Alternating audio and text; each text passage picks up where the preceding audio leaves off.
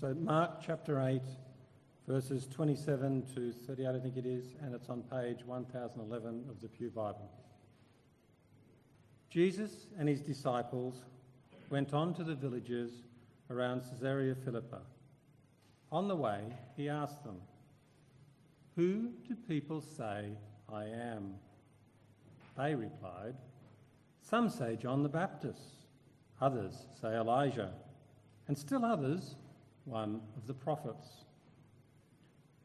But what about you? He asked. What do you say I am? Or who do you say I am? Peter answered, You are the Messiah. Jesus warned them not to tell anyone about him. He then began to teach them that the Son of Man must suffer many things and be rejected by the elders, the chief priests, and the teachers of the law, and that he must be killed, and after three days rise again. He spoke plainly about this, and Peter took him aside and began to rebuke him. But when Jesus turned and looked at his disciples, he rebuked Peter. Get behind me, Satan, he said. You do not have in mind the concerns of God, but merely human concerns. Then he called the crowd to him, along with his disciples, and said, Whoever wants to be my disciple must deny themselves and take up their cross and follow me.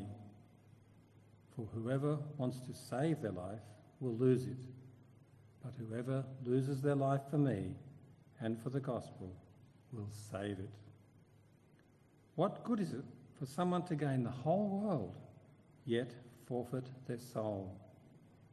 Or what can anyone give in exchange for their soul?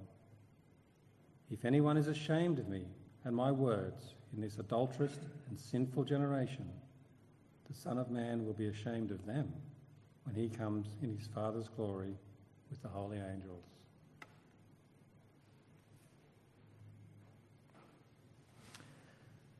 Well, there's going to be a federal election coming up pretty soon, uh, which means politicians will be nastier than usual to each other.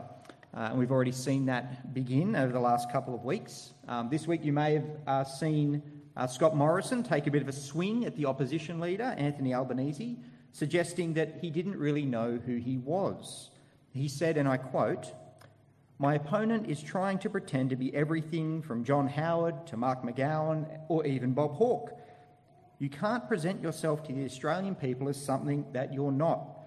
Leopards don't change their spots, even if they change their glasses. Now, most people understood this to be a bit of a swipe at Albo's recent glossy spread in the Women's Weekly. Uh, I don't read the magazine, but um, perhaps you do. Uh, and Within this story was also a bit of a reference to Albo's recent health kick, where he's lost 18 kilos, um, and also, as you can see, had a bit of a makeover. Um, unlike Albo, Scott wanted to distance himself from all of this, and he said, I'm not pretending to be anyone else. I'm still wearing the same glasses and the same bad suits.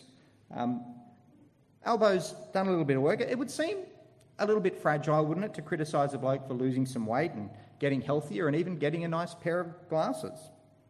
But you can see what the Prime Minister is trying to do. He's saying that the opposition leader has a kind of identity crisis. He doesn't know who he is, he's trying to pretend to be someone that he's not. Uh, perhaps the most infamous identity crisis in recent years was that of Julia Gillard back in 2010. I don't know if you remember this during the 2010 election campaign, uh, but midway through that campaign, she declared that she was going to throw out the rule book on election campaigning so that people could meet the real Julia. Uh, I'm sure she regretted uttering that phrase because the media and the Liberal Party had a field day with that one, asking her repeatedly if the Julia that we'd been dealing with up until that point was a fake. It's not a healthy thing in politics to be perceived as having an identity crisis. People want to know what you're on about, they want to know what you stand for. So far in Mark's Gospel, uh, Jesus is having a bit of an identity crisis of his own. Not that he's confused about who he is, but everyone else seems to be struggling to grasp it. And we can see this when Jesus puts this very question to the disciples in verse 27 there of chapter 8, where he asks them who the people say he is. And the disciples say, Oh, we've heard some good ones. Uh, they say, Some people say you're John the Baptist, come back from the dead. Others say Elijah. Uh, and still others say that you're one of the prophets. People are clearly talking. They've all got an opinion, but confusion reigns. As odd as those answers sound to us, uh, it does show in some ways that the people are kind of on the right track. They're warm, they're certainly not getting hot, you could say. Uh, but they are looking for some kind of prophet, some sort of Old Testament figure to return, someone who would be a sign that the Messiah is coming, or perhaps a prophet that would tell them that God was about to act in some way. Jesus then turns the question to his own disciples and he asks them, Who do you say I am? Uh, Peter is the first to pipe up, as usual, uh, and Peter's answer, you've got to say, is red hot. He declares, You are the Messiah. And there it is. That's the answer. It doesn't get much clearer than that. Peter's declaration appears like an oasis in a desert of confusion and opposition to Jesus. And for all the floundering and the bumbling that we see from the disciples, Peter here at least gets this much. He, he understands that Jesus is the one God promised to send, the Messiah, the Saviour, the one God promised to send to rescue his people. Mm-hmm. But as Ros just reminded us, that ought not to be a question just for the disciples. If Jesus put you on the spot and asked you, well, what about you? Who do you say I am? What would you say? Have you figured out who Jesus is? Do you believe what the Bible says about him? And if you have answered that question, does your life reflect it? Now, Peter may have given a magnificent answer to the question, but it's not long before he finds himself in a muddle again. Uh, when it comes to who Jesus is, uh, he's got part of the answer, but he still seems quite unclear about what Jesus has come to do, what his mission is. See, off the back of Peter's answer, Jesus decides that it's now time to tell the disciples what the plan is. He reveals to them that he's about to go to Jerusalem, the capital city. But rather than be crowned as king over the nation of Israel, he's going to be killed. So pick it up there in verse 31. He then began to teach them that the Son of Man must suffer many things and be rejected by the elders, the chief priests, and the teachers of the law and that he must be killed and after three days rise again. He spoke plainly about this. And Peter took him aside and began to rebuke him. See, when Peter hears what Jesus has planned, what the plan is, uh, Peter says he isn't having it. And so he decides it's time to set this Messiah straight. No, no, no, says Peter. You must be confused. That's not how it's going to be. He actually takes Jesus aside and rebukes him. See, for Peter, that's not what's supposed to happen to the Messiah. In his mind, they're going to go to Jerusalem, sure, but that's where Jesus will be crowned king. That's where the nation of Israel will be restored to its former glory. For Peter, Jesus is, is messing all of that up, talking about this dying business. Now, this particular scene has always reminded me of another scene in perhaps the greatest film of all time, The Princess Bride. Do you know that the part where, if you've seen it, and shame on you if you have not, uh, the part where he gets to the, to the story where Westley, the hero in the story, dies. And do you remember what uh, Fred Savage's character, the little boy, says to his grandpa? He, he tells him to stop reading the story. He loses it at his, his grandpa, and he says, Westley's not supposed to die. Grandpa, you're messing up the story. And I think Peter's reaction is a little bit like that. Um, Peter's time at the top of the class is clearly short lived. He comes crashing down quickly because when Peter rebukes Jesus, Jesus returns with a rebuke of his own. It's there in verse 33. When Jesus turned and looked at his disciples, he rebuked Peter. Get behind me, Satan, he said. You do not have in mind the concerns of God, but merely human concerns. Well, things have gotten out of hand pretty quickly, haven't they? So, what's going on here? Why does Jesus use such harsh language towards Peter? Why does he call him Satan? Well, seems a bit over the top, doesn't it? Well, I think it would be helpful to remember that right at the beginning of Jesus' ministry, um, there is a, an actual moment where Satan comes and tempts Jesus. Three times, in fact, he tempts him. And in the end, if you remember, Satan offers Jesus the kingdom, but he offers him the kingdom through another path. He offers him an easy out. He says, Just bend the knee, just worship me, and I'll give you the kingdom, says Satan. And so when Peter tries to here talk Jesus out of the very thing that the Father has sent him to do, the very thing that he's come to do, I think Jesus hears an echo of that same temptation. A temptation that he's no doubt struggling with. The offer to find another way, to avoid the cross, to establish the kingdom via an easier path, one where he doesn't need to be killed. And so Peter's insistence that what Jesus has just said is not going to be the way things will happen, it's really the last thing Jesus needs to hear. We should never make the mistake of thinking that going to the cross was an easy thing for Jesus. The temptation to walk away must have been strong. And so Jesus gives Peter here the harshest of rebukes because of what he's encouraging Jesus to do, or rather not to do. And Jesus says it shows that he doesn't have God's plan in mind, only human concerns. The very kingdom is on the line here, the, the whole mission of Jesus. But Jesus is resolute. He will go to Jerusalem, the city of the king. He knows he will go there to establish his kingdom, but not for an elaborate coronation ceremony to unite people in a great uprising against Rome and re establish Israel. No, he's going there to die.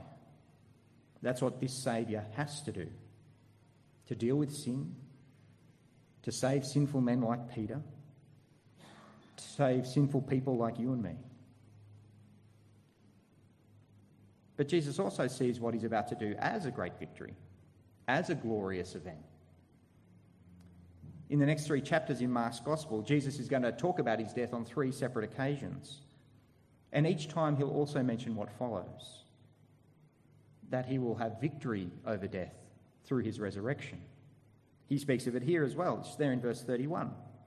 He says he must be killed, talking about himself in the third person, uh, and after three days, rise again.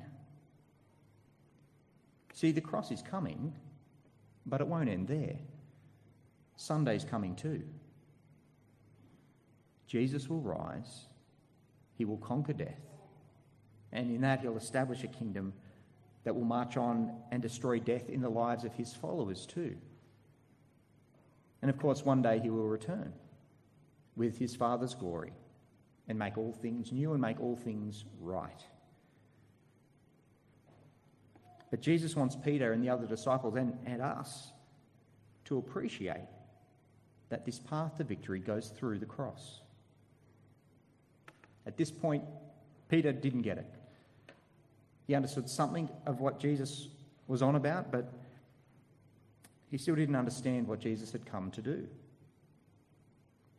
He also didn't understand that the cross has implications not just for Jesus, but for him as well.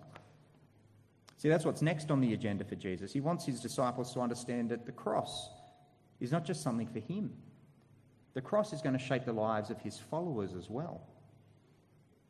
Have a look at verse 34. Then he called the crowd to him along with his disciples and said, Whoever wants to be my disciple must deny themselves and take up their cross and follow me. For whoever wants to save their life will lose it, but whoever loses their life for me and for the gospel will save it. What good is it for someone to gain the whole world, yet forfeit their soul? Or what can anyone give in exchange for their soul? If anyone is ashamed of me and my words in this adulterous and sinful generation, the Son of Man will be ashamed of them when he comes in his Father's glory with the holy angels. Jesus says living to him will mean denying yourself picking up a cross, and following him. Living for Jesus comes at a cost. Jesus says it'll cost you your very life. He says, Whoever wants to save their life will lose it. Whoever loses their life for me and for the gospel will save it. But what does that mean? Um, I mean, obviously, it doesn't mean that you drop dead the moment you become a Christian.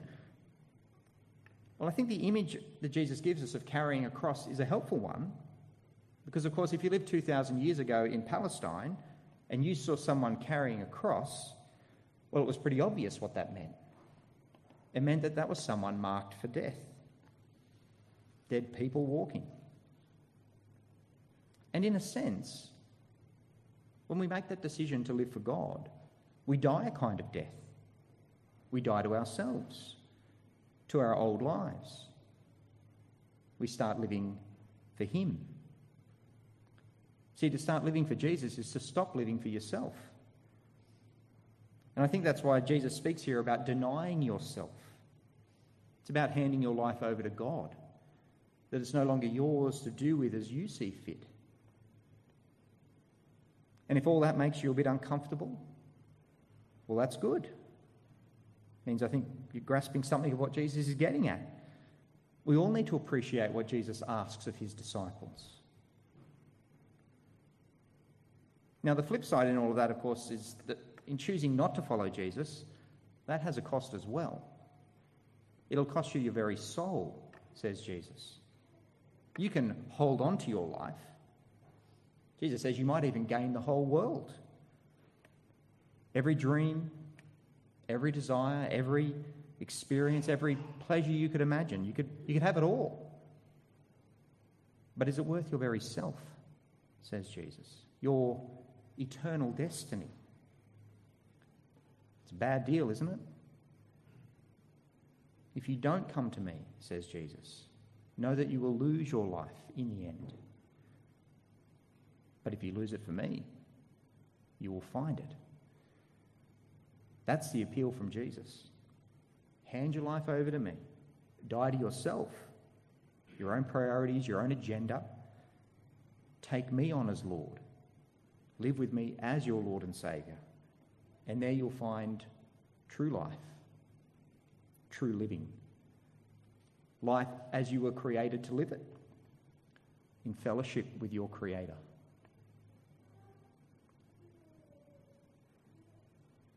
So, what does all this dying to yourself look like for normal people? If it's okay to refer to anyone as normal anymore. Um, maybe I'll go with most people. For most people, that is opposed to one of the 12 disciples who lived with Jesus for three years and then all died as martyrs. Uh, what does it mean for us to deny ourselves, take up our cross, and follow him? What should following Jesus look like? Well, at the very least, it's got to make a difference, doesn't it, to the choices that we make each and every day? That our lives ought to be different. They should look different because we follow Him. And it means that we listen to Jesus when it comes to the way that we behave, the way that we treat other people. It might be the choice that you make to make some time for someone who's in need, even if that's inconvenient for you. It's a decision to say no to selfishness, to say yes to loving service, a decision to be generous instead of tight fisted, a decision to humble yourself and be a servant of others, a decision to value your personal integrity, to resist the corruption of greed and power to say no to manipulating other people or exploiting people to get what you want. Decision to exercise self control instead of indulging your baser motivations and desires. The followers of Jesus are to follow their king, to be servants like him, to deny themselves. For Jesus, the path to glory went through a cross. We shouldn't think it should be any different for his followers. Jesus tells us so. So count the cost of what Jesus called you to when he calls you to follow him. I think that's why Jesus finishes with that challenge about not being ashamed of him, because he knows we're going to be tempted to be just that. Do you ever feel ashamed to own Jesus before others? Do you feel ashamed maybe to read the Bible on the train or the bus? Or to pray with fellow Christians in public? Or to mention Jesus in a post on social media? Or to even mention the name Jesus when you're with people who aren't Christians? Maybe it's that awkwardness of thanking God for a meal when people who aren't Christians are present. And if you're thinking, well, you know, I don't have to do those things, those aren't things that define me as a Christian, you'd be absolutely right. Of course, you don't. There's no command in the Bible to pray at McDonald's. And you might have great reasons for not doing any of those things. The point is, examine your heart. Could it be that you're ashamed to be associated with Him? Embarrassed for people to know that you belong to Him? Jesus was willing to endure the shame of the cross for us. He's not ashamed to call us His. Pray for the courage to own Him without shame before others. And count the cost. Count the cost. But remember too that Jesus doesn't ask you to trade down when He asks you to live for Him. With Jesus, you gain life, true life. Live life as you were designed to live it. And with Jesus, you share in his victory through the cross and the resurrection, his victory over sin and death. And ultimately, Jesus here talks about sharing in his glory when he returns again.